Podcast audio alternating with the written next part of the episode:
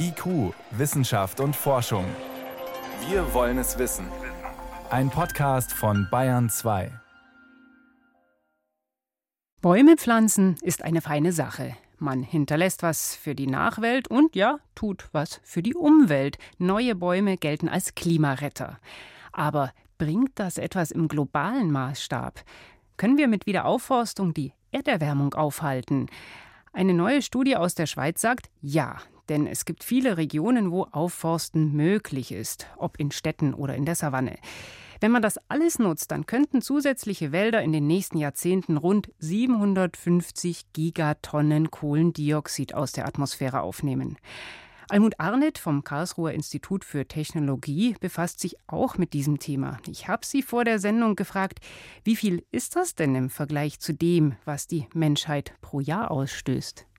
Das klingt natürlich erstmal nach einer ganz gewaltigen Zahl und das ist es, glaube ich, auch. So typischerweise, wenn man das auf die jährlichen Emissionen vielleicht runterbricht.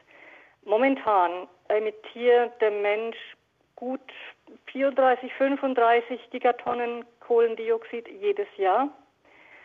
Die Schätzungen, die mir bis jetzt bekannt sind, jetzt unabhängig von der Studie, die da publiziert wurde, für Aufnahme in neu angepflanzten Wäldern reichen von größenordnungsmäßig drei bis zehn Gigatonnen CO2 pro Jahr. Da sieht man schon die großen Unsicherheiten.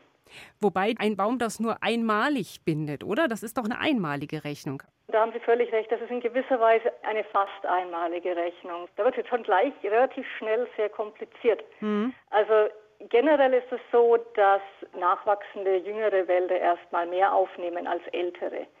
Ältere binden immer noch ein bisschen Kohlenstoff, aber einfach nicht in den gleichen Raten. Wenn es ein Naturwald ist, dann ist es natürlich auch so, dass ein Teil des CO2, wenn die alten Bäume absterben, wieder in die Atmosphäre zurückgeht und ein anderer Teil verbleibt im Boden. Also es ist sozusagen kein dauerhafter Klimapuffer.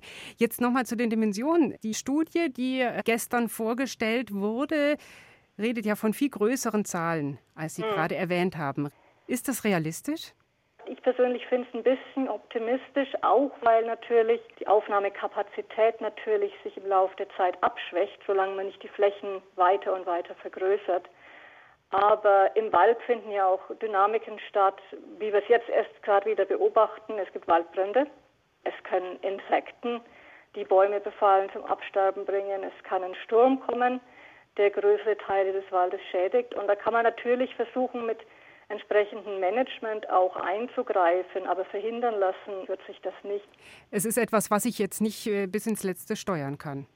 Das ist was, was man nicht ins Letzte steuern kann. Also ich glaube, man sollte die Wiederaufforstung unter dem Klimaaspekt jetzt jetzt nicht schlecht reden. Das kann sicherlich eine ganz wichtige Komponente sein. Und wenn man das vernünftig macht, nur uns mit Wald und Wäldern von der Notwendigkeit freizukaufen, unsere fossilen Verbrennungsemissionen zu reduzieren, ich glaube, das wäre riskant. Die Fläche, die man auch bräuchte, um da einen wesentlichen Effekt zu haben, wäre sehr groß. Die aktuelle Studie redet davon, die Waldfläche weltweit um ein Drittel zu vergrößern. Haben wir die Flächen überhaupt? Wir haben die Flächen vielleicht.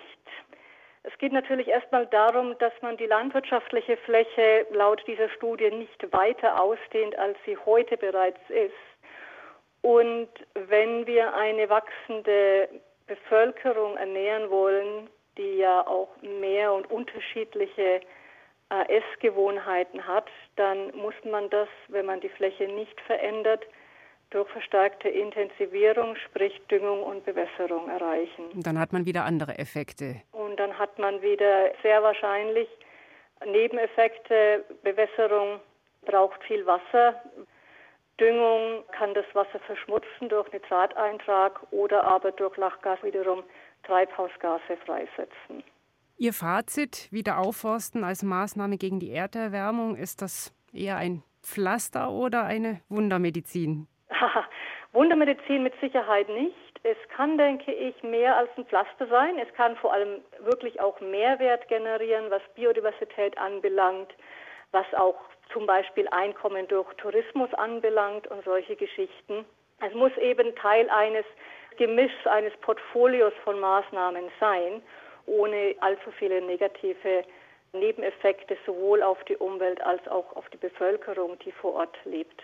Also es bewahrt uns aber nicht davor, die schon oft und häufig äh, diskutierten Maßnahmen gegen Klimaerwärmung zu ergreifen, raus genau, aus den fossilen Energien. Es wird uns nicht bewahren, es kann allerdings in einem gewissen Grad natürlich auch dabei helfen. Professor Almut Arnett vom Karlsruher Institut für Technologie über Wiederaufforstung als Maßnahme gegen die Erderwärmung. Vielen Dank. Keine Ursache.